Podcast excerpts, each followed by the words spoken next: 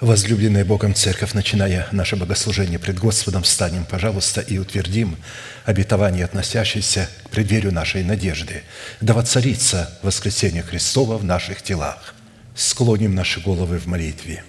Дорогой Небесный Отец, во имя Иисуса Христа, мы благодарны имени Твоему Святому за вновь представленную привилегию быть на месте всем, которое очертила десница Твоя – для поклонения святому имени Твоему.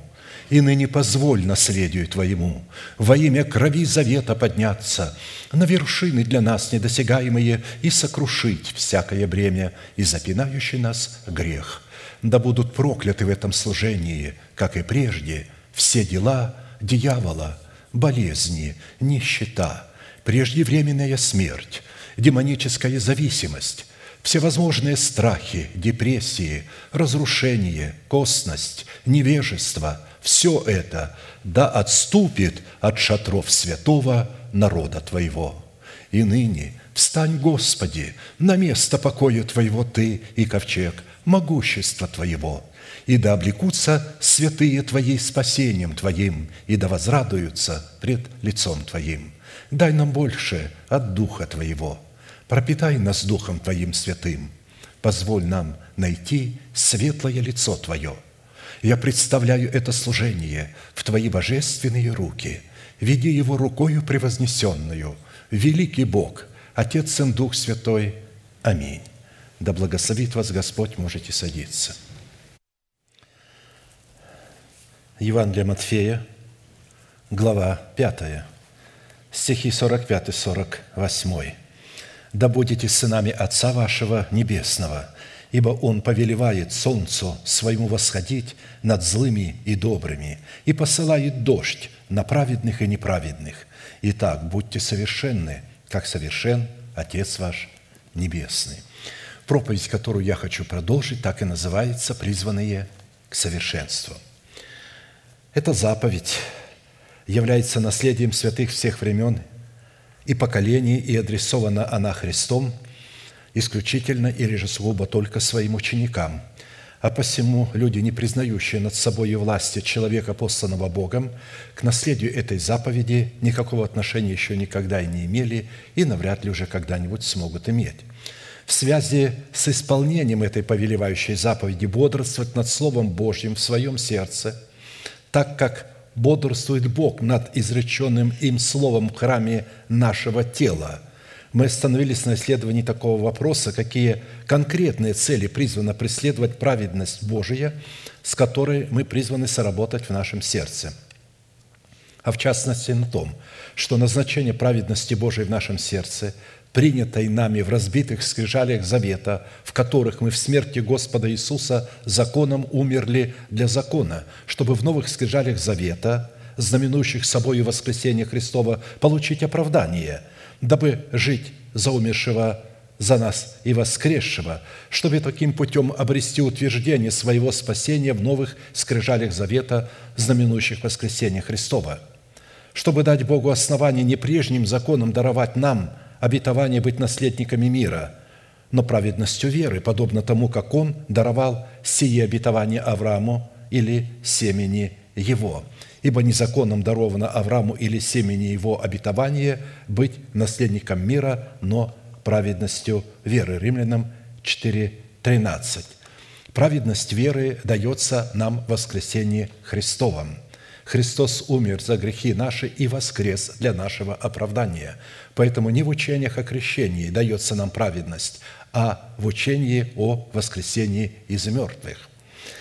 А посему завет мира в сердце воина молитвы – это результат послушания его веры вере Божией в словах посланников Бога. При этом я напомню, что вера Божия – это информация – это не эмоция, это информация, исходящая из благовествуемого Слова Божия. Вера от слышания Слова Божия. А наша вера – это повиновение информации благовествуемого Слова Божия. Так что есть вера Божия есть наша вера. Если человек не разумеет этого, он никогда не сможет понимать, как он может своей верой повиноваться вере Божией. Итак, по каким признакам следует испытывать самого себя на предмет владычества мира Божьего в своем сердце, что идентифицирует нас как сынов Божьих и как святыню Господню? Испытывать свое сердце на предмет владычества мира Божьего – в своем сердце следует по способности быть миротворцем, что как раз и характеризует нас как сынов Божьих, как написано «блаженны миротворцы, ибо они будут наречены сынами Божьими». То есть благословенны люди, которые творят мир. А творить мир можно только когда внутри есть состояние мира, означенного в правильных, то есть мирных отношениях с Богом. Когда наш дух принес плод мира – нам дается завет вечного мира в семени, в залоге. Это не значит, что мы им уже обладаем. Залог не говорит о том, что вы обладаете собственностью, за которую вы внесли залог. Вот когда вы внесете всю сумму за эту недвижимость, за этот великий владычественный мир, тогда он станет вашей собственностью. И поэтому только когда мы приносим плод правды, только тогда мы обладаем собственностью и можем обладать вот этим миром. И только тогда мы можем творить мир. До этого мы не можем быть творцами мира. Итак, седьмой признак. Мы уже, как говорится, а, рассмотрели часть составляющих, по каким признакам нам следует определять, что мы облеклись в мир Божий – то седьмой признак, по которому следует судить о своей причастности к сынам мира или же о том, что мы облеклись в мир Божий, это по обличению самого себя в святую или же в избирательную любовь Бога, которая нам тоже дается в семени. Поэтому написано «достигайте любви». Некоторые думают, что Бог дает эту любовь просто так. Они говорят, «Господи, дай мне любовь, Боже, дай мне терпение».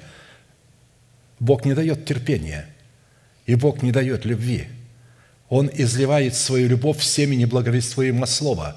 А ты бери это семя и достигай, то есть пускай его в оборот и взращивай себе вот эту любовь Божию.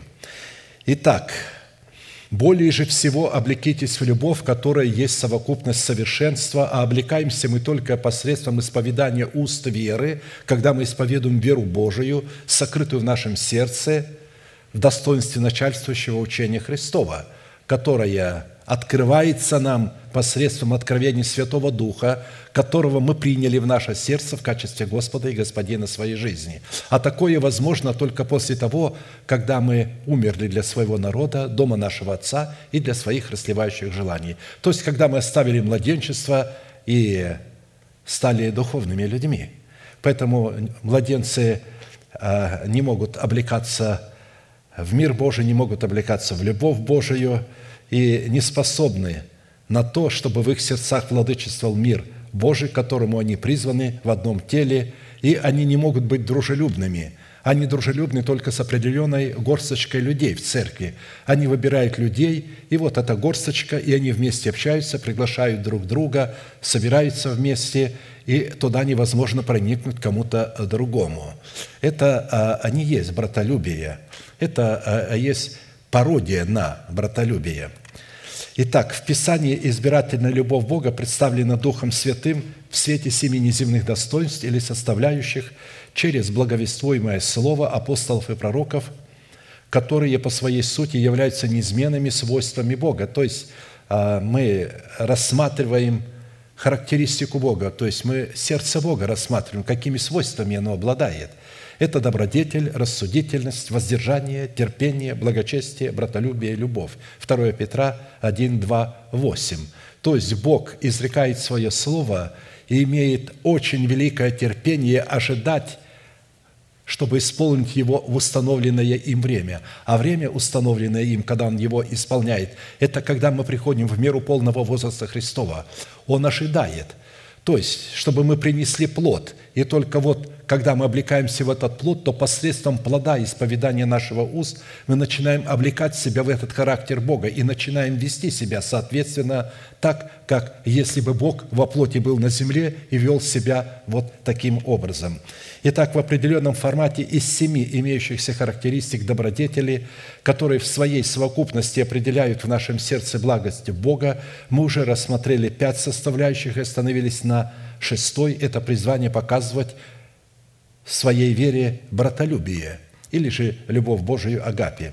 Наличие этой возвышенной и благородной составляющей в показании нашей веры переводит нас из состояния вечной смерти в состояние вечной жизни. Мы знаем, пишет апостол Иоанн, мы не чувствуем, потому что вера – это не то, что мы чувствуем. Вера – это то, что мы знаем. Мы знаем, что мы перешли из смерти в жизнь, потому что любим братьев – Нелюбящий брата пребывает в смерти. Всякий ненавидящий брата своего есть человека-убийца. А вы знаете, что никакой человека-убийца не имеет жизни вечной в нем пребывающей. 1 Иоанна 3, 4, 15. В связи с этим, как и в предыдущих составляющих, добродетель Бога в Его уникальной к нам благости – которую мы призваны показывать в своей вере в семи составляющих, а в частности в братолюбии, нам необходимо было ответить на четыре классических вопроса, что говорит Писание о силе братолюбия, которое мы призваны показывать в своей вере в сущности любви Божией, которая излилась в сердца наши Духом Святым, данным нам. Какое назначение призвано выполнять сила братолюбия? Какие условия необходимо выполнить, чтобы получить силу показывать в своей вере братолюбие – в определенном формате мы уже рассмотрели эти три вопроса и остановились на рассматривании вопроса четвертого. По каким признакам следует испытывать себя на предмет того, что мы показываем в своей вере братолюбие, которое призвано являться свидетельством того, что любовь Божья излилась в сердца наши Духом Святым, данным нам. Так как первые три признака, по которым следует судить, что мы показываем в своей вере силу любви Божией Агапе – в братолюбии уже были предметом нашего исследования, сразу обратимся к рассматриванию четвертого признака. Поэтому я просто напомню первые три определения первых трех признаков.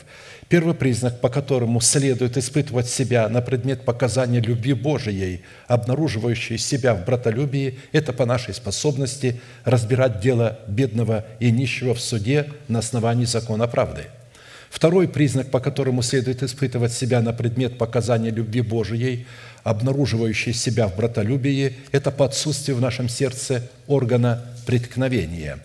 Третий признак, по которому следует испытывать себя на предмет показания любви Божией, обнаруживающей себя в братолюбии, это по сотрудничеству нашего разума, обновленного духом нашего ума с премудростью Бога – Четвертый признак, по которому следует испытывать себя на предмет показания любви Божией, обнаруживающий себя в братолюбии, это по наличию упования на Господа на наследие нашего тела. Псалом 38, 8, 11. «Перестань гневаться и оставь ярость. Не ревнуй до того, чтобы делать зло». То есть имеется в виду, когда ревнители правды ревнуют так, что уже начинают творить зло, как Израиль в ревности по Боге начал убивать э, ревнителей Бога, подлинных ревнителей Бога, учеников Христовых. А посему перестань гневаться и оставь ярость твою, и не ревнуй до того, чтобы делать зло. Ибо делающие зло истребятся. Неважно, что у них мотивы такие, они хотят, видите ли, общество израильское очистить от скверны. Нужно инструментами Божьими ощущать. Уповающие же на Господа наследуют землю. И мы знаем, что под землей подразумевается нетленное тело. Еще немного и не станет нечестивого. Посмотришь на его место, и нет его. А кроткие наследуют землю и насладятся множеством мира.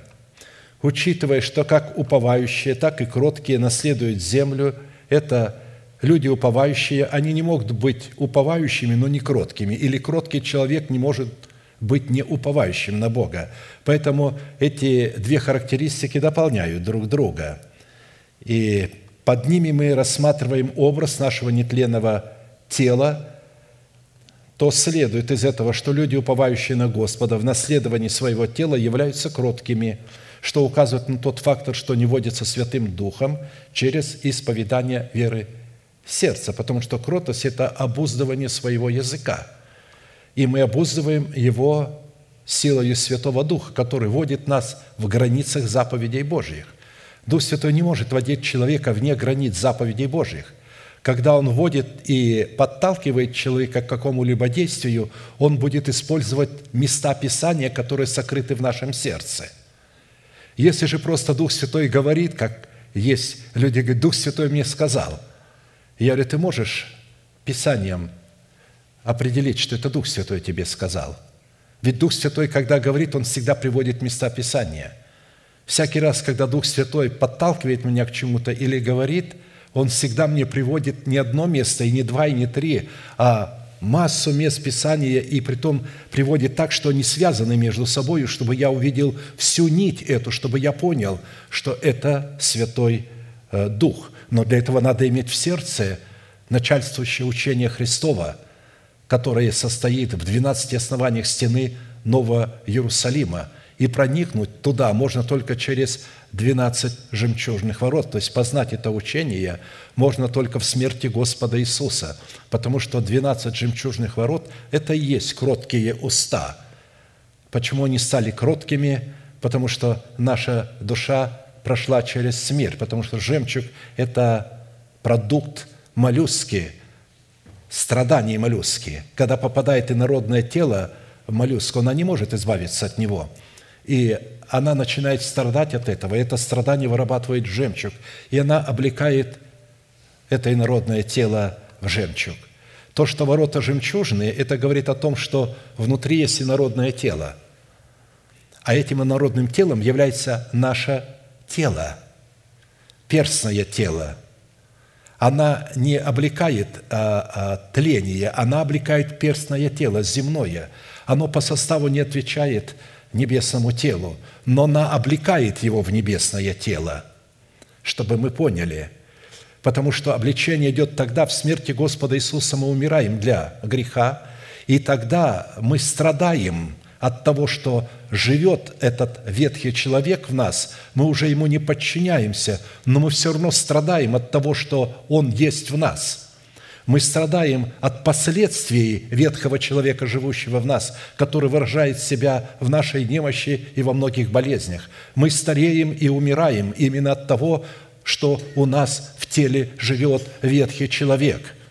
И закон Божий обнаруживает этого ветхого человека в нас, дает ему силу, и он начинает владеть нами этой силой, нашими телами – но в нашем новом человеке этот закон, который обнаружил его, когда мы вырастаем в меру полного возраста Христова, он сильнейший, он нападает на этого сильного, отбирает у него это оружие, этот закон, на который он опирался, чтобы владеть нашим телом, и уничтожает его этим оружием – и таким образом в нашем теле воздвигается держава жизни. И все это верою. И все это не эмоцией, а информацией. Мы принимаем эту информацию и на основании этой информации начинаем жить, размышлять и исповедать.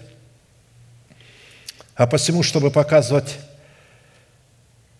в своей вере упование на Бога, необходимо благодарить Бога за конкретные дела Божии, произведенные в нашем теле, возможностями Бога, которые содержатся в Его именах.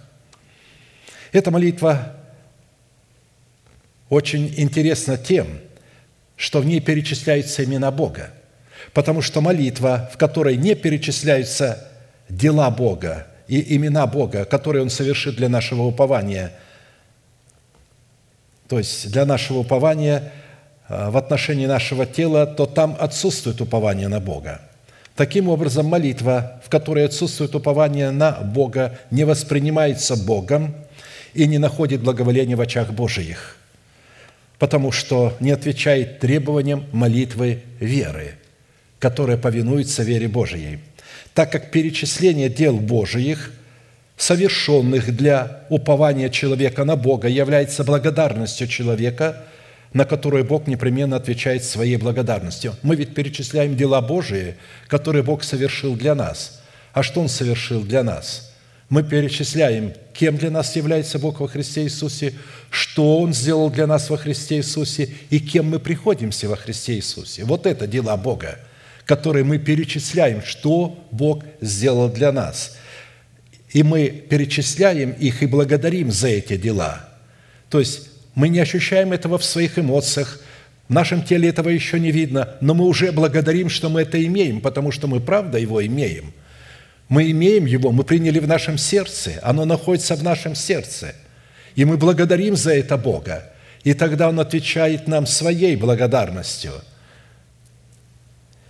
Апостол Иоанн, давая определение таким уникальным взаимоотношениям между Богом и человеком, сформулировал эти взаимоотношения такими словами. «И от полноты Его все мы приняли и благодать за благодать». Иоанн 1,6. Не благодать на благодать, а благодать за благодать.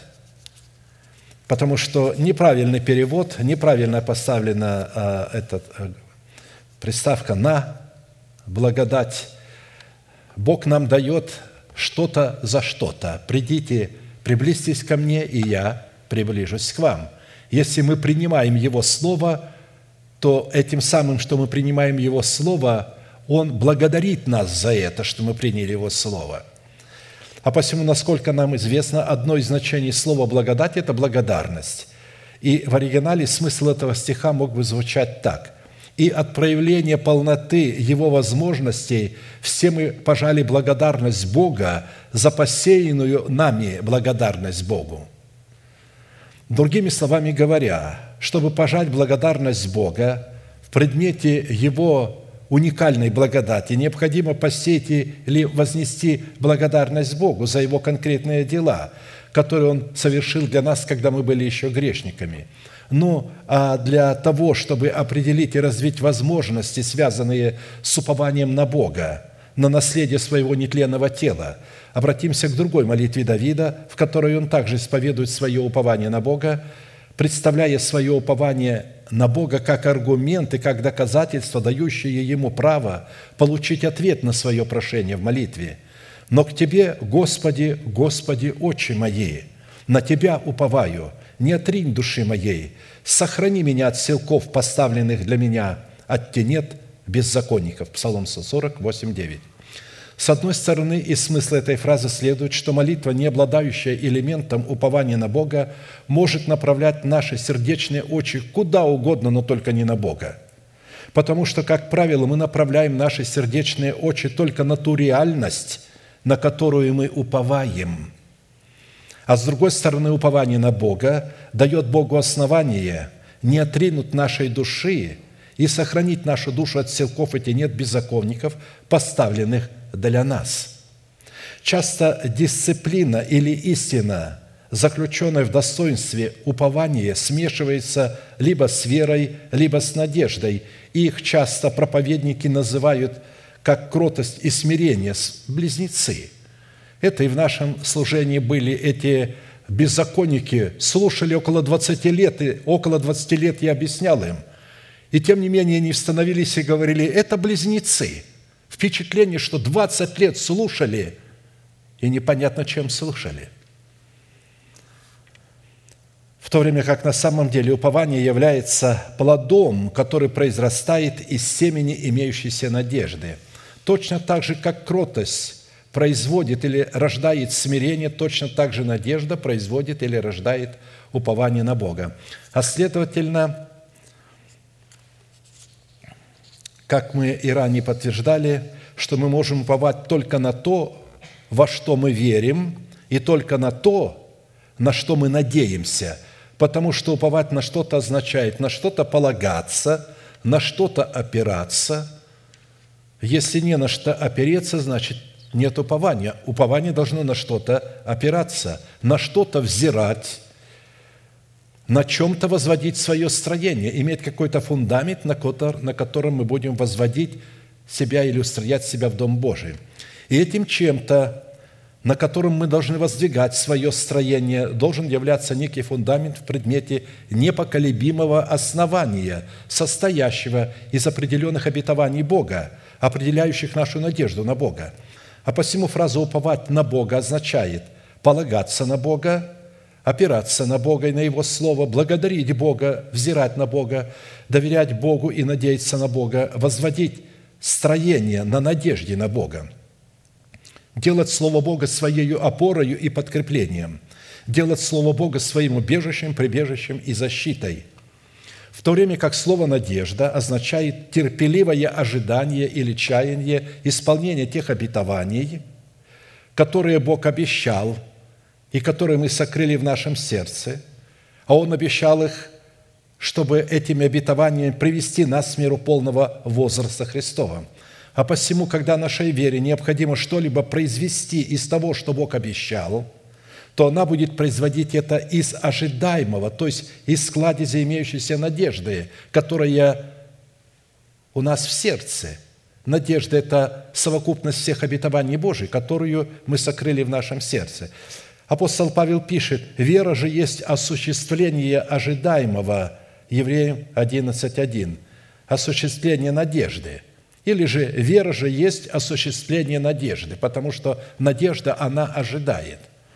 Так вот, именно когда у нас будет основание, состоящее из фундамента надежды, на котором можно устроять свое тело в Дом Божий или в храм Святого Духа, вот тогда у нас и появится возможность и способность уповать на Слово Божие, сокрыто в своем сердце – а если его там нет или оно неправильно туда помещено, потому что часто помещают люди искаженное Слово Божие. Вот выходит какой-нибудь человек с кривыми мозгами, которого они выбрали для того, чтобы он льстил их необрезанному уху, и начинает что-то лепетать или провозгласить с таким, как будто это действительно истина, и Дух Святой открыл, в то время как этого нет в Писании, и его невозможно подтвердить Писанием – но это беда для детей Божьих, которые слушают таких горе-проповедников. Итак, в связи с этим я почитаю за необходимость привести на память уже известное нам определение в отношении нашего упования на обетование Бога, в отношении усыновления нашего тела искуплением Христовым. Потому что именно эту цель мы должны преследовать, это наше призвание – призвание, чтобы совлечь в себя ветхого человека с делами его, обновить свое мышление духом нашего ума и облечь свое тело в искупление Христова, установить его. Это должно произойти через наши уста, а они должны это брать из сокровищницы надежды, из веры в нашем сердце. Во-первых, что говорит Писание о корне, из которого мы призваны взращивать плод своего упования на Бога и на Его Слово в отношении нашего нетленного наследия, по которому следует судить себя на предмет наличия братолюбия. Во-вторых, какую роль и какое назначение Писание отводит упованию на Слово Божие в отношении нашего тела, по признаку которого мы призваны испытывать себя на предмет показания любви Божией братолюбии. Если нет упования на Бога, мы не сможем иметь правильные отношения друг с другом – в-третьих, какие условия необходимо выполнить, чтобы взрастить в доброй почве своего сердца упование на Бога и на Его Слово в отношении усыновления нашего тела искуплением Христовым, чтобы показывать в своей вере силу, по признаку которого мы призваны испытывать себя на предмет показания любви Божией в братолюбии – и в-четвертых, по каким результатам следует испытывать себя на предмет упования на Слово Божие в отношении нашего тела, по признаку которого мы призваны испытывать себя на предмет показания любви Божией в братолюбии. Итак, вопрос первый. Что говорит Писание о корне, из которого мы призваны взращивать в своем сердце плод упования на Бога и на Его Слово в отношении нашего нетленного наследия, по которому мы призваны испытывать себя на предмет показания в своей вере силы братолюбия. Потому что братолюбие переводит нас из смерти в жизнь. А чтобы испытать, что мы его имеем, у нас должно быть упование на Бога. Итак, корень упования на Бога и на Его Слово произрастает из недр самого Божества, а следовательно происходит непосредственно от Бога. В Боге спасение мое – в Боге спасение мое и слава моя, крепость силы моей и упование мое в Боге». Псалом 61, 8. Обратите внимание, для того, чтобы уповать на Бога, надо, чтобы наше упование было в Боге, чтобы оно исходило от Бога. Если мы не находимся во Христе, в котором Бог мог бы являться нашим спасением, нашей славой, крепостью наших сил и нашим упованием, у нас не будет никакой способности показывать в своей вере силу братолюбия. То есть, оказывается, все это возможно только тогда, когда мы находимся во Христе. И я напомню, что быть во Христе – это значит войти в тесные врата. Тесными вратами в Писании представлена добродетельная жена. Если мы найдем добродетельную жену или эти тесные врата, мы находим благодать Христову. Вот добрая жена. Почему она добрая? Потому что у нее характер, как у Бога. Она такая же, как Бог – и таких церквей или таких общин мало, они очень редкие. Они окружены э, скопищем э, сатанинских синагог, которые разглагольствуют о себе, что они собрание Божие. И у них очень громкие названия, очень громкие названия. Там может быть все, что угодно, и вера, и надежда, и любовь, и суламита, и утренняя звезда, и так далее. Они так себя называют – ну ладно еще, когда там называют себя Первая Баптистская Церковь. Приходит другое общество и говорит, мы хотим себя зарегистрировать, вот, что мы вот баптисты, Первая Баптистская Церковь. Им говорят, вы не можете, такая церковь уже первая есть. Вы можете только зарегистрировать себя как Вторая Баптистская Церковь. И тогда они регистрируют себя Вторая Баптистская Церковь. То есть я имею в виду то, что вот сейчас происходит – то есть для того, чтобы церковь себя зарегистрировала, она должна дать себе имя. Это же ребенок, ему надо дать имя, и она должна дать имя. Но если это имя уже есть, вас не будут регистрировать. Говорит, такое имя уже есть, вы должны себе найти. Я не знал об этом. Когда а, я пошел а, для того, чтобы зарегистрировать церковь, когда она образовалась, я пришел, они говорят, а как имя церкви – я говорю, в каком смысле? Ну, мне объяснили, вот, вот так и так. Я тогда внутренне сразу помолился и сказал, Господи, а какое имя я могу дать этому детищу, которое Ты родил? И так как Бог родил это движение на непоколебимом основании начальствующего учения Христова, я сказал, церковь – непоколебимое основание – там была группа людей, которые понимали по-русски и по-английски. А, они стали переводить, и, в общем-то, вот перевели Immovable Foundation Church. А, вот. И таким образом а, эта церковь была зарегистрирована. И мы теперь каждый раз обновляем патент, что уже другой никто не имеет права себя регистрировать под, этой, под этим именем, потому что это один такой у Бога ребенок – но это для мира. Но на самом деле нам нет необходимости себя так называть. Мы вынуждены были давать имя себе. А на самом деле мы просто дети Божьи, последователи Христа. И нам не надо себе давать какое-то определенное имя. Итак, если мы не находимся во Христе, в такой церкви – Потому что быть во Христе – это быть в теле Христовом. Христос – глава церкви. Как вы можете попасть во Христа? Вам нужно попасть в Его церковь.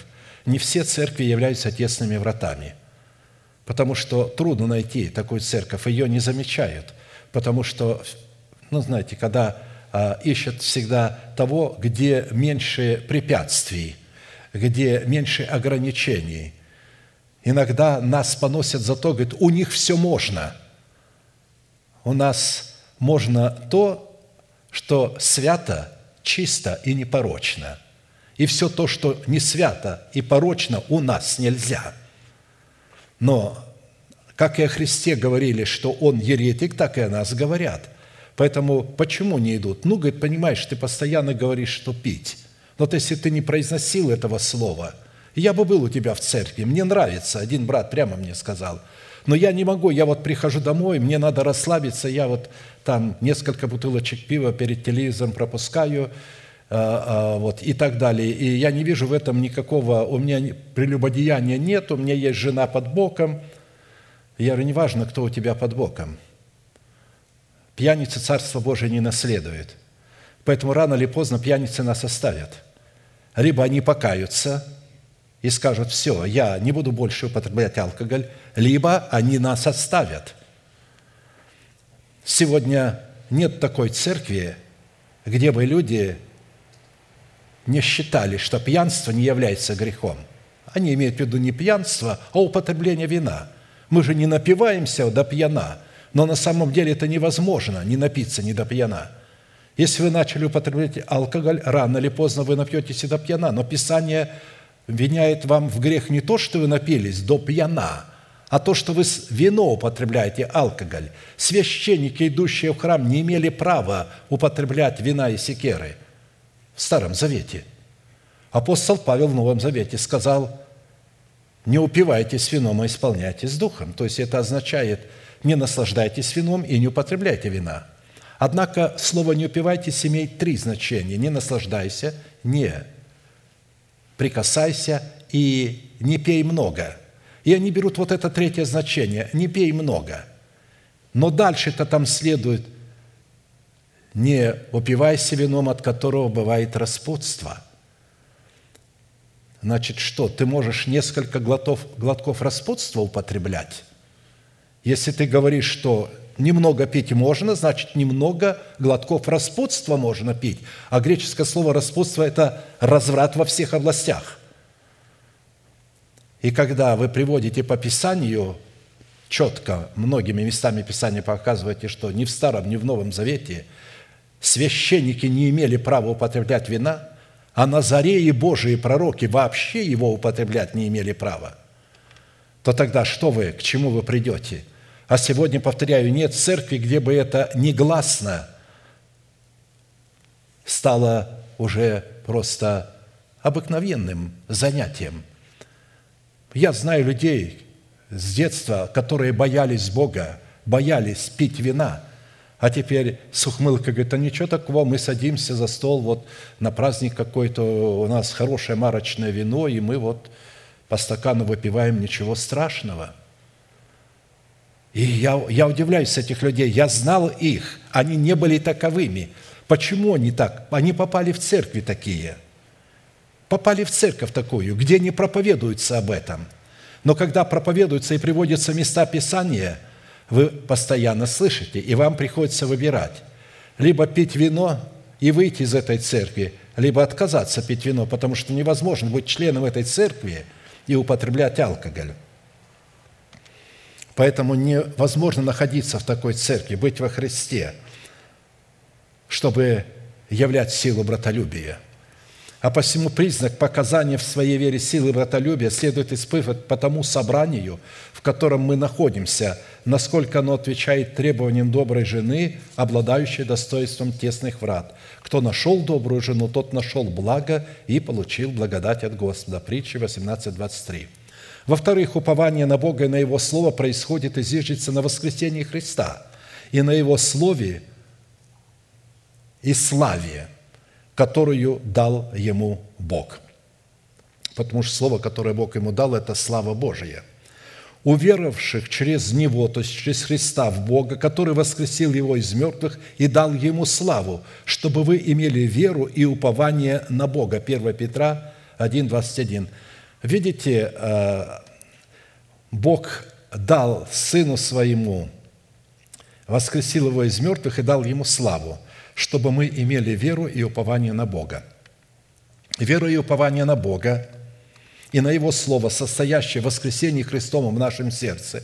Это воскресение Христово должно быть в нашем сердце, а это результат того, что мы умерли в смерти Христа. Если человек не умер в смерти Господа Иисуса для своего народа, дома своего Отца и для своих расливающих желаний, у него никогда не может быть в сердце воскресения Христова или жизни Божией – Смерть не имеет в себе жизни, хотя она и Христова. Поэтому в смерти, когда вы погружаетесь, вы будете ощущать нежелание жить, нежелание что-то делать, полную апатию, необыкновенная теснота. Вот что вы будете чувствовать в смерти. И только когда будете воздвигнуты из смерти Господа Иисуса в Его воскресение, только тогда вы почувствуете в своих эмоциях жажду жить, жажду что-то делать, желание – Поэтому многие люди говорят, я исповедую, я делаю, но я не хочу ни жить, я не хочу ни в собрании, ни молиться, ничего. Но это потому, что ты находишься в смерти. Ты не получишь возможность жить жизнью Бога, пока ты не будешь в Его смерти, не переживешь результатов смерти. Поэтому вера и упование на Бога и на Его Слово, состоящее в воскресении Христовом, в нашем сердце обнаруживает себя в чем?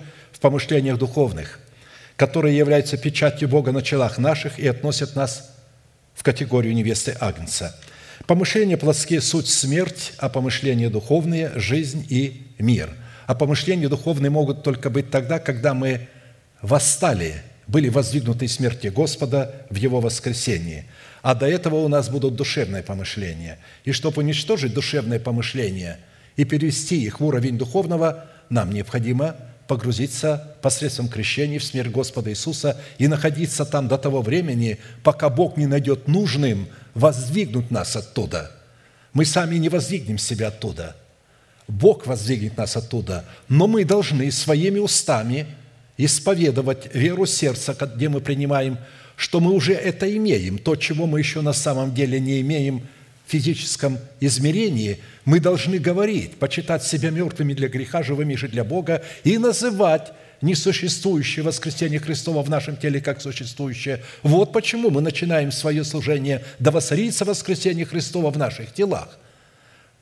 То есть почему? Да потому что я хочу, чтобы эта истина была реальной в нашем сердце, чтобы мы начали ей радоваться, ею жить, размышлять о ней и исповедать ее.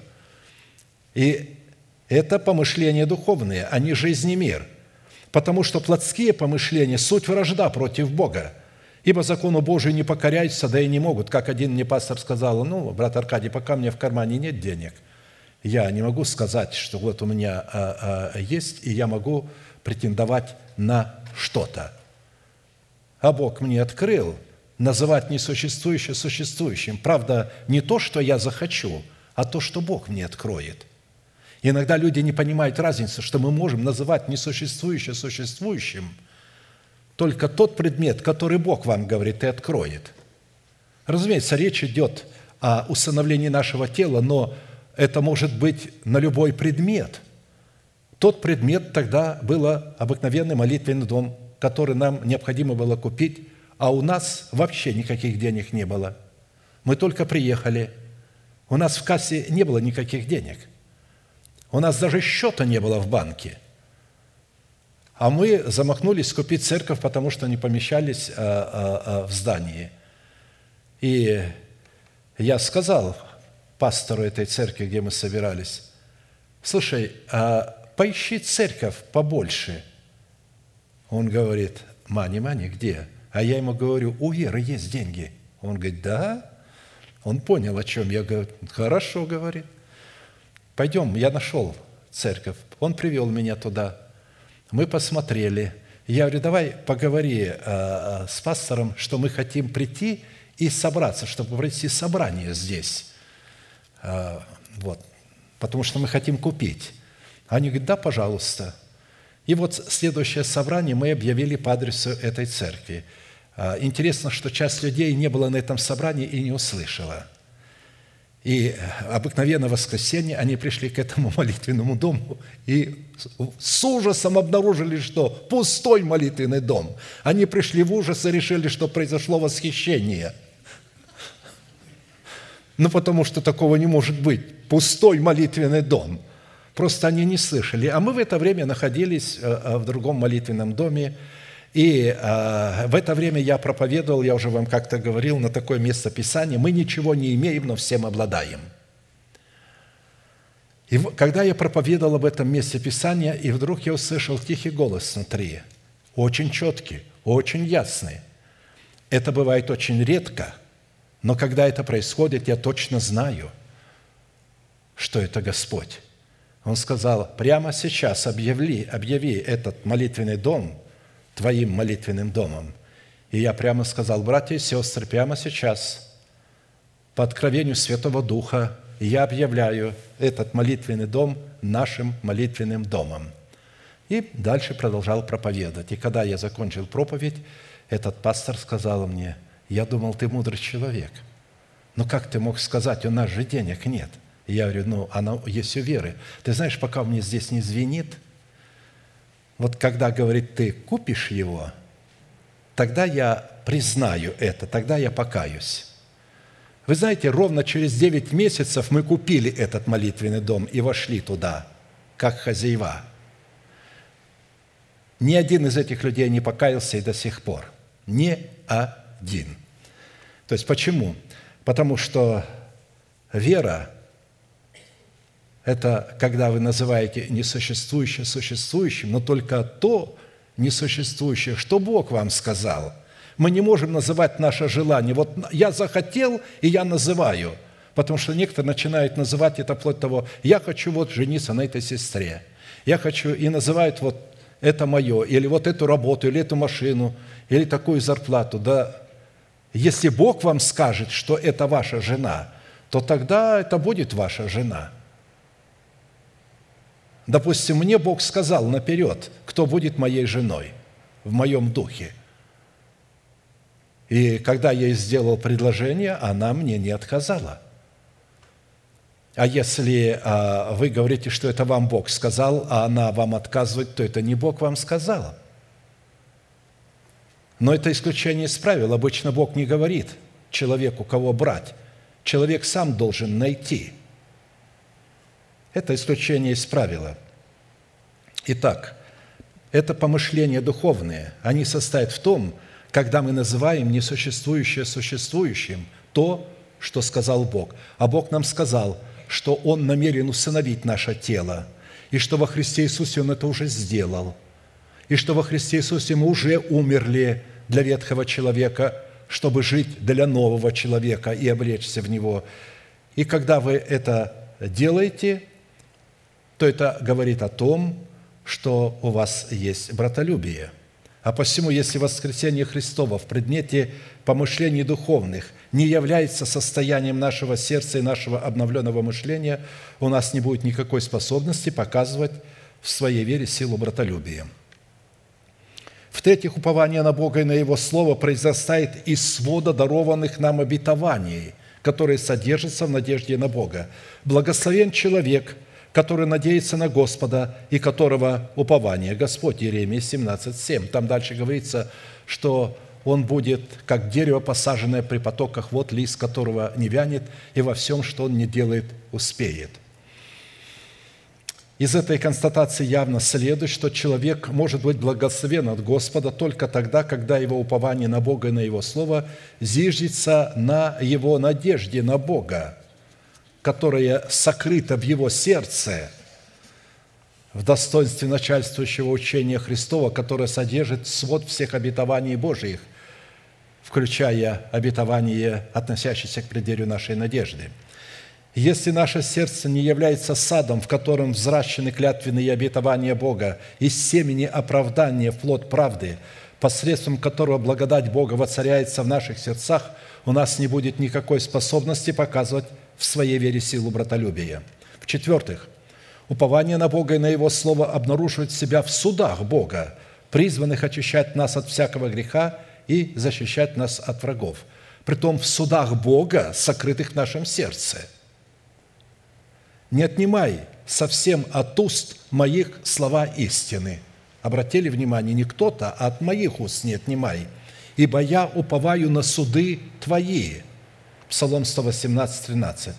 Суды – это заповеди Господни, обетования Господни, то есть Слово Божие называется судами Господними. А посему, исходя из этого места Писания, оно не единственное, способность очищать себя от всякого греха и способность защищать себя от всякого врага содержится в наших кротких устах, в истине крови креста Христова. Тогда сказал Иисус к уверовавшим в Него иудеям, если прибудете в Слове Моем, то вы истинно Мои ученики, и познаете истину, и истина сделает вас свободными». То есть, истина сделает вас свободными. Истина – это состояние. И когда она дается нам в семени, то она приносит плод правды. Истина плод правды производит. А посему, не обладая в своем сердце полнотою истины, содержащейся в крови креста Христова, у нас не будет никакой способности показывать в своей вере силу братолюбия. В-пятых, упование на Бога и на Его Слово происходит из информации, содержащейся в законе, в пророках и псалмах. «Надеюсь на Господа, надеется душа моя, на Слово Его уповаю». Псалом 129, 5. Из этого стиха следует, что то, на что мы надеемся, или то, на что мы возлагаем свою надежду, как раз и является нашим упованием. Не имея надежды на Бога и на Его клятвенные обетования, которые обнаруживает себя в терпении Христовом, способным ожидать время для исполнения обетования, у нас не будет способности показывать в своей вере силу братолюбия. В-шестых, упование на Бога и на Его Слово происходит, когда мы очами сердечной веры взираем на Господа – но к Тебе, Господи, Господи, очи мои, на Тебя уповаю, не отринь души моей». Псалом 148. Из этого стиха следует, что то, на что мы взираем, и то, на чем мы сосредотачиваем свой взор, является нашим упованием. Ведь посмотрите, сатана знал этот принцип, и поэтому побудил нашу проматерь посмотреть на запретный плод – написано, Ева посмотрела и увидела, что дерево приятно, хорошо на вид и вожделенно дает знание. Оно красивое, приятно, смотрится хорошо, и вожделенно оно дает знание. То есть вы будете как боги. Сейчас вы еще не подобны Богу, а потом будете подобны Богу. Потому что когда Бог создал Адама, Он не создал его сразу подобным – он заложил в нем семя своего подобия, и он должен был развить это семя, как и мы, пустить его в оборот, этот залог, и стать духовным. И стал человек душою живою. Душевный человек не мог обладать правом ни на одно дерево в саду, ни на одно. Для того, чтобы обладать правом, надо вначале почтить Бога, признать Его власть и показать свою любовь, не прикасаться к древу познания добра и зла, к этому саду. Ведь помимо сада Эдемского они не жили в буквальном смысле в этом месте. Они туда приходили только искать Бога. Бог поселил их там. Но вся земля создана была для человека, и человек мог со скоростью мысли перемещаться в любую точку земли – Тогда ему не нужно было каких-то средств передвижения. Он обладал способностью левитации, потому что в этом он был подобен Богу. Он перемещался со скоростью мысли в любую точку земного шара. Он знал все, что находится в земле, в недрах ее. Он знал силу каждого растения, он знал каждое животное, каждого зверя и обладал мудростью и силой, которая могла уничтожить любого зверя. И любой зверь при виде этого человека падал ниц. Он видел в нем Бога по-настоящему. Адам с Евой были Богом для этих зверей. Но именно дьяволу удалось, чтобы он посмотрел, а потом Ева сказала и Адаму, посмотри. И Адам посмотрел, и тоже вкусил.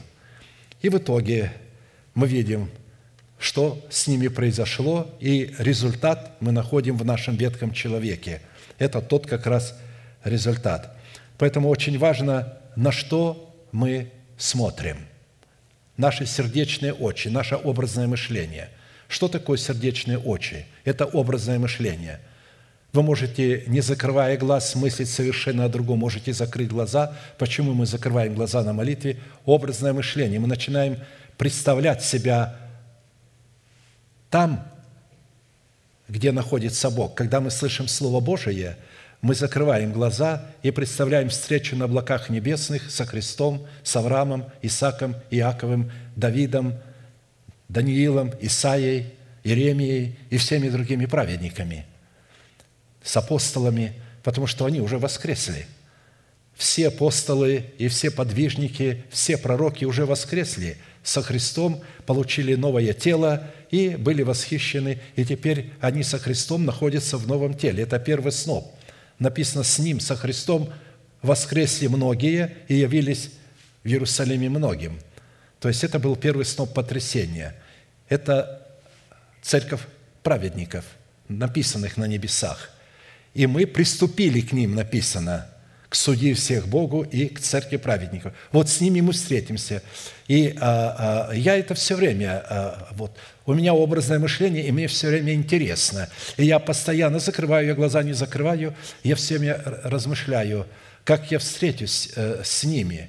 Разумеется, там мы встретимся и с некоторыми нашими родственниками, теми, которые умерли в вере, не получив обещанного. Не со всеми, но с некоторыми – Итак, не обладая открытым оком, могущим взирать на славу клятвенных обетований Бога, у нас не будет способности показывать в своей вере силу братолюбия.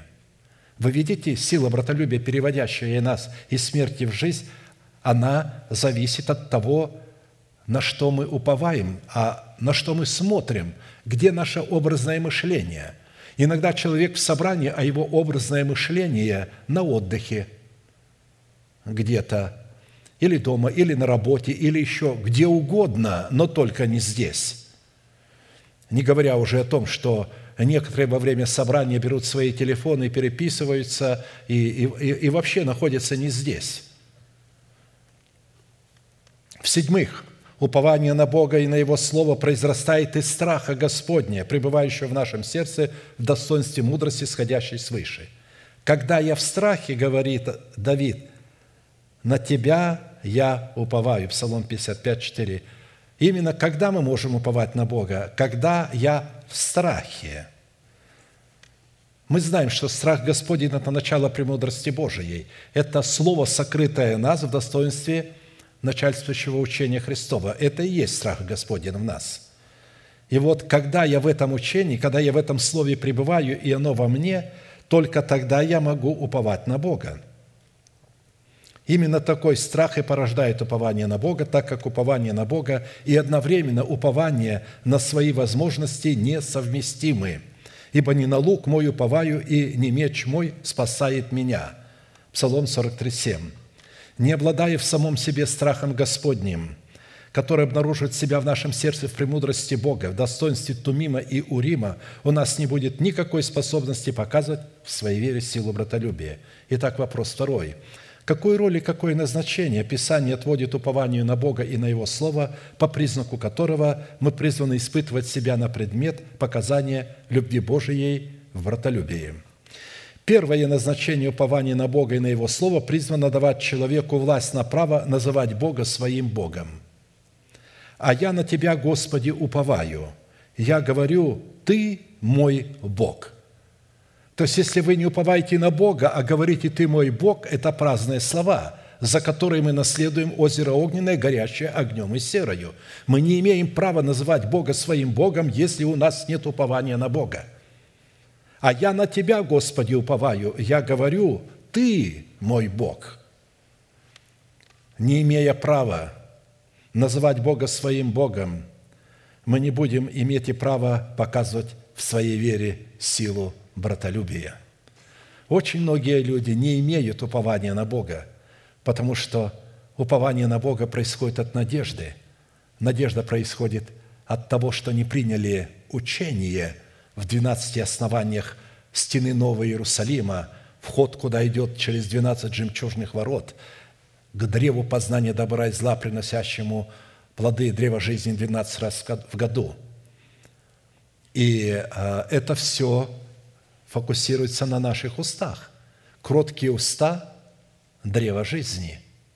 Обузданные уста – Словом Божиим, ведь Бог обуздывает себя в храме нашего тела Своим Словом и бодрствует над этим Словом, чтобы оно исполнилось, которое мы сокрыли в нашем сердце.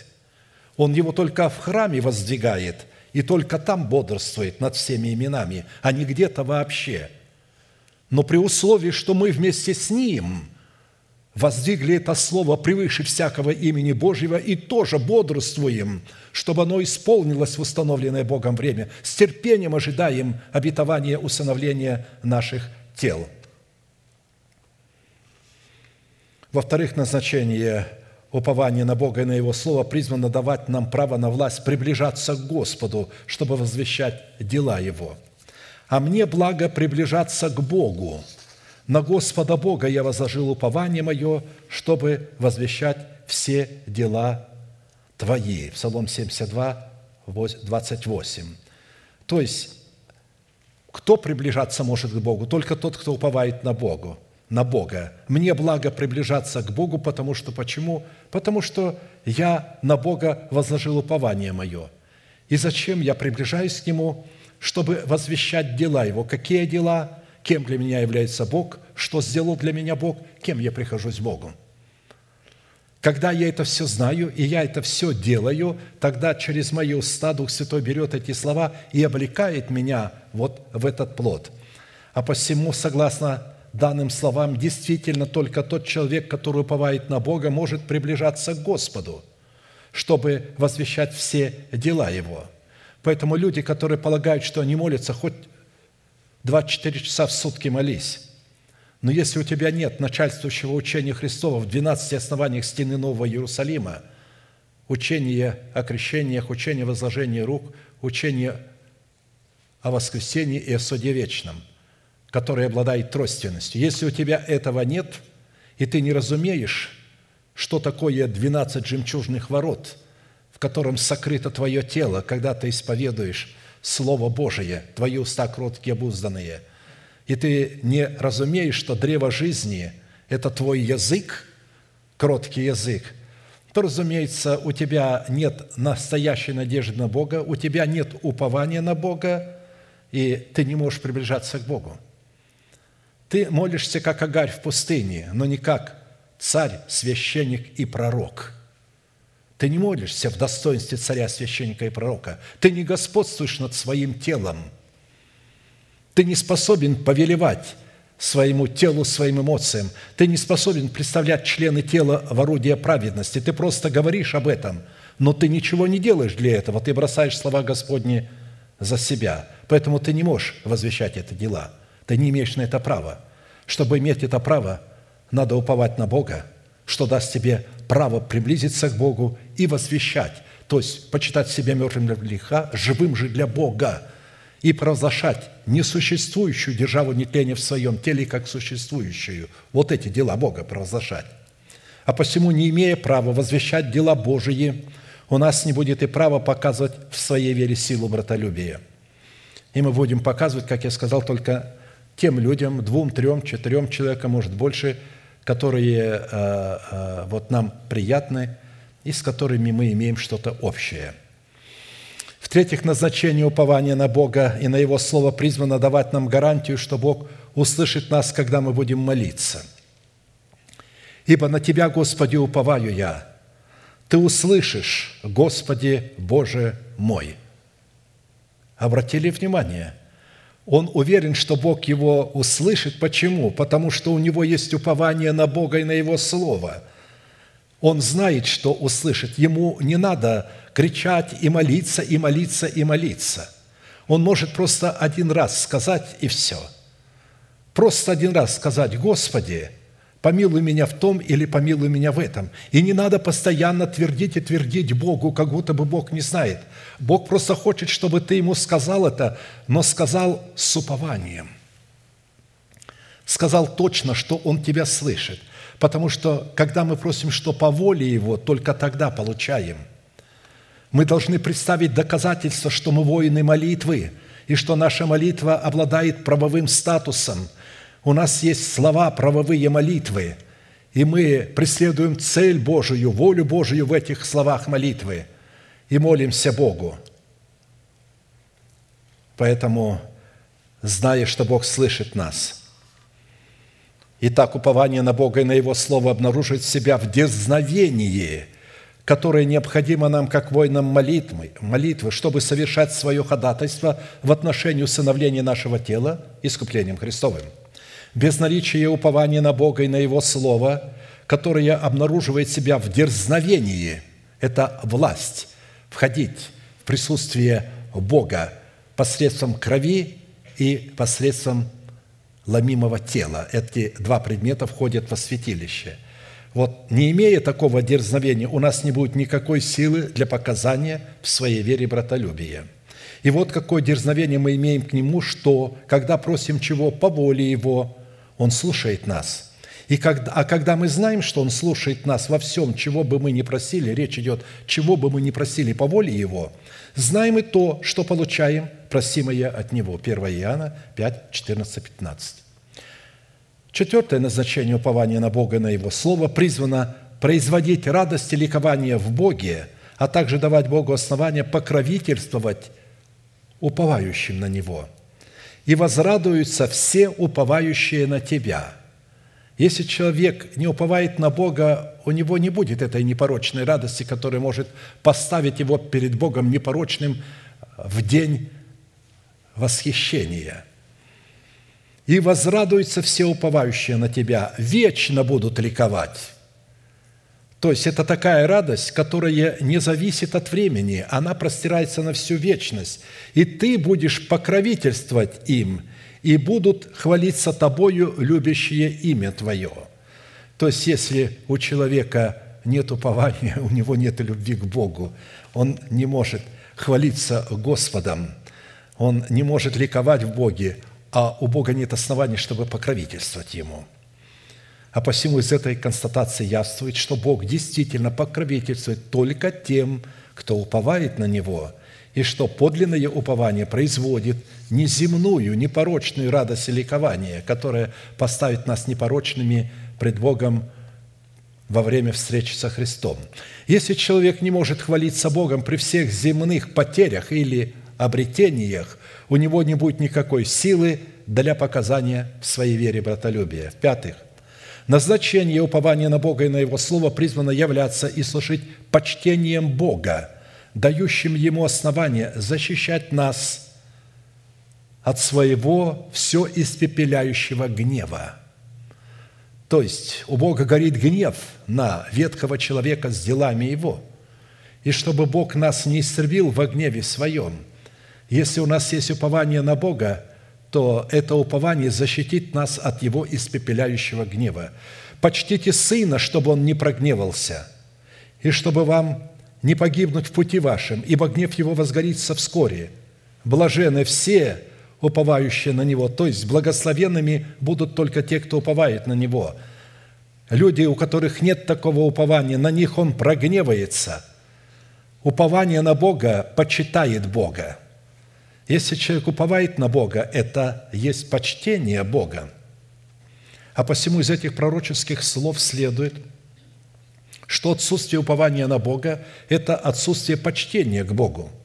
Из чего мы можем заключить, что те святые, которые отказываются почитать Бога десятинами и приношениями, являются сосудами гнева, потому что невозможно почитать Бога упованием без почтения Бога десятинами и приношениями. Если вы уповаете – то у вас будет подтверждение. Вы будете чтить Бога десятинами и приношениями, подтверждая, что «Я, Господи, Твоя святыня, я Твоя дочь, я Твой сын». Ты видишь это в десятине. В то время как святые, почитающие Бога десятинами и приношениями, напротив, являются сосудами благословения. Отсюда следует, если мы отказываемся чтить Бога десятинами и приношениями, то это означает, что мы отказываемся уповать на Бога и на Его Слово – и таким образом утрачиваем всякую возможность показывать в своей вере силу братолюбия, переводящего нас из состояния вечной смерти в состояние жизни вечной. В-шестых, назначение упования на Бога и на Его Слово призвано освобождать нас от страха как своей плоти, так и всякой плоти. В Боге восхвалю я Слово Его, на Бога уповаю. Не боюсь, что сделает мне плоть? Видите, то есть человек тогда не будет страшиться как своей плоти, так и другой плоти, только тогда, когда он уповает на Бога.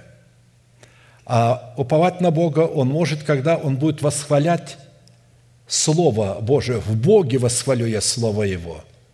То есть в Церкви Христовой, в Боге, во Христе можно только восхвалять Бога. Во Христе можно уповать на Бога. В теле Христовом можно уповать на Бога. А посему из прочитанных слов следует, что человек, уповающий на Бога, не страшится плоти и всего того, что исходит от плоти, так как посредством своего упования на Бога он помещается в недра Бога, где он восхваляет Слово Божие – Человек, который находится в зависимости от своей плоти или же в зависимости от контролирующего духа другой плоти, утрачивает всякую возможность показывать в своей вере силу братолюбия, переводящего его из состояния вечной смерти в состояние жизни вечную. Не только, не только контролирующий, но и контролируемый не имеет упования. Если вы имеете упование, вы пойдете на любой компромисс. Если даже муж скажет вам после этого «пошла вон», или жена скажет «я не хочу больше с тобой жить», ну, потому что муж перестал контролироваться. Иногда это происходит. Жена может с вами жить только до тех пор, пока она вас контролирует. Муж может с вами жить только до тех пор, пока он вас контролирует. А как перейти в новое измерение, в новое состояние – только вы сами можете перестать контролировать вашего партнера или же еще кого-либо. Начните контролировать себя. Потому что контролирующий другого, это говорит о том, что в это время он не контролирует себя. И поэтому как он может показывать в своей вере братолюбие, если во взаимоотношениях со всеми он будет контролировать человека, с которым общается? В-седьмых, назначение Упование на Бога и на Его Слово призвано служить абсолютной независимостью от страха всех человеков. На Бога уповаю, не боюсь. Что сделает мне человек? Псалом 55, 12. Как видите, уповающий на Бога не боится человеков, так как страх перед людьми свидетельствует об отсутствии упования на Бога. Другими словами говоря, мы уповаем на что-то или на кого-то, кого мы боимся – кем мы хвалимся, а также на того, перед кем мы ходим, а вернее от оценки и мнения, которого мы зависим. Посмотрите, как сформулировал эту мысль апостол Павел 1 Коринфянам 4.3. «Для меня очень мало значит, как судите обо мне вы или как судят другие люди, и я и сам не сужу о себе». Он не зависел ни от чьего мнения и от своего – он исходил от Бога. Он смотрел и представлял себя Богу судить. «Суди, Господи, Ты сам, какой я». Он не давал себе оценки. Никогда не следует давать себе оценки. Представляйте себя Богу, пусть Он дает вам оценку. «Я сделал, Господи, по слову Твоему то, что я мог сделать. А теперь благослови раба Твоего или рабу Твою, как сказал Илья». Итак, Человек, который находится в зависимости от мнения своего окружения, уповает не на Бога, а на мнение своего окружения, что лишает его всякой возможности показывать в своей вере силу братолюбия, переводящего нас из смерти в жизнь. И последнее, назначение упования на Бога и на Его Слово призвано раскрывать потенциал Бога и верность Бога.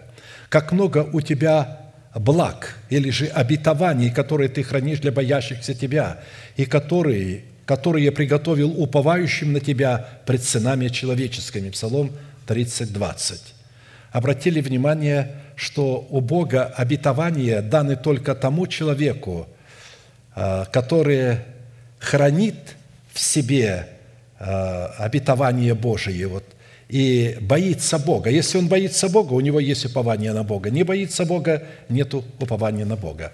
А посему, если в нашем сердце сокрытое обетование Бога, преследующее усыновление нашего тела искуплением Христовым, то это указывает на признак того, что мы способны показывать в своей вере силу братолюбия. Аминь. Склоним наши головы, кому невозможно наши головы, будем молиться – да благословит нас Господь, и я приглашаю всех желающих бросить вызов страхам людским. Особенно после этого слова, возможно, у кого-то зародилось а у меня нет упования на Бога. Если ты принимаешь слово, которое ты слышал сегодня, а это и есть упование на Бога, тебе нужно просто прийти к Господу и сказать, «Господи, ненавижу грех». Разорви цепи греха, потому что вы сами их не разорвете. Он их разорвет. Вам нужно просто быть послушными вере Божией, продолжать почитать себя мертвыми для греха, живыми для Бога и продолжать исповедать державу нетления в своем теле как существующую. Склоним колено, будем молиться. Аминь.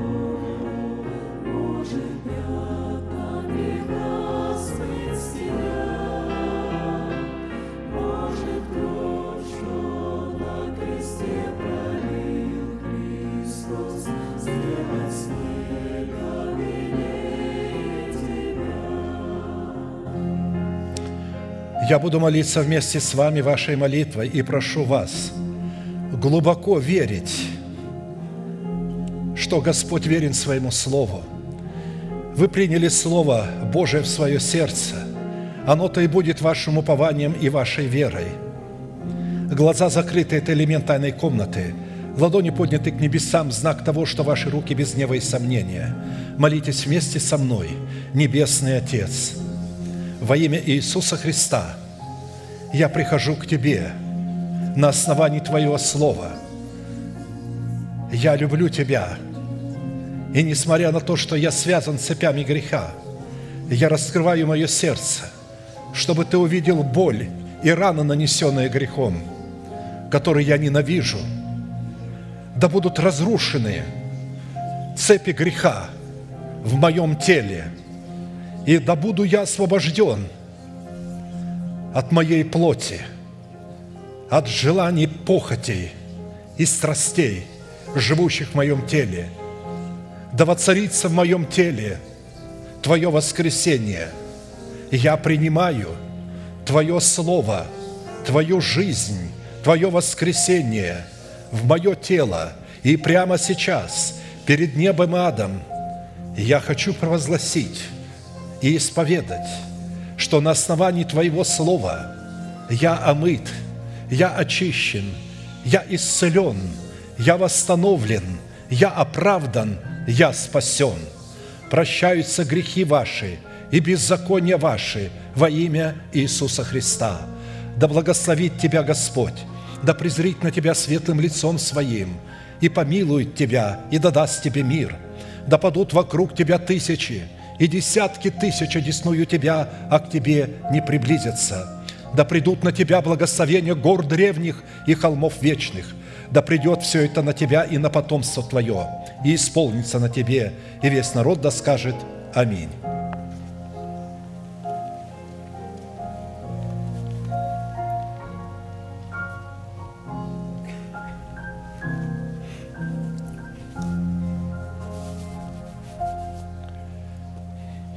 Еще раз повторю слово, которое вы слышите. Если вы его принимаете, то вы принимаете упование. Поэтому оно у вас есть. Вам просто нужно его развить, расширить. Оно никогда не находится в одном состоянии. Потому что Царство Божие в нас призвано постоянно расширяться. Писание говорит, расширь колья твои, не смущайся, расширь их, умножь, потому что умножению Царства Божия внутри нас нет предела на престоле Давида, то есть возлюбленного Богом. Вы возлюбленные Богом, я вместе с вами, и тот престол, который мы из слоновой кости воздвигаем в своем теле для того, чтобы Дух Святой мог водить нами, чтобы мы были водимы Святым Духом. У вас все это есть. Есть это сокровище. Просто не нужно молчать. Надо об этом размышлять, закрывать глаза, думать вот это образное мышление, это духовное помышление. Думайте об этих духовных вещах. А плотские, то есть земное, Бог о нем позаботится, чтобы у вас было во что одеться, что есть и как жить. А теперь провозгласим наш неизменный манифест – могущему же соблюсти нас от падения и поставить пред славою Своею непорочными в радости, единому, премудрому Богу, Спасителю нашему, через Иисуса Христа, Господа нашего, слава и величие, сила и власть, прежде всех веков, ныне и во все веки. Аминь.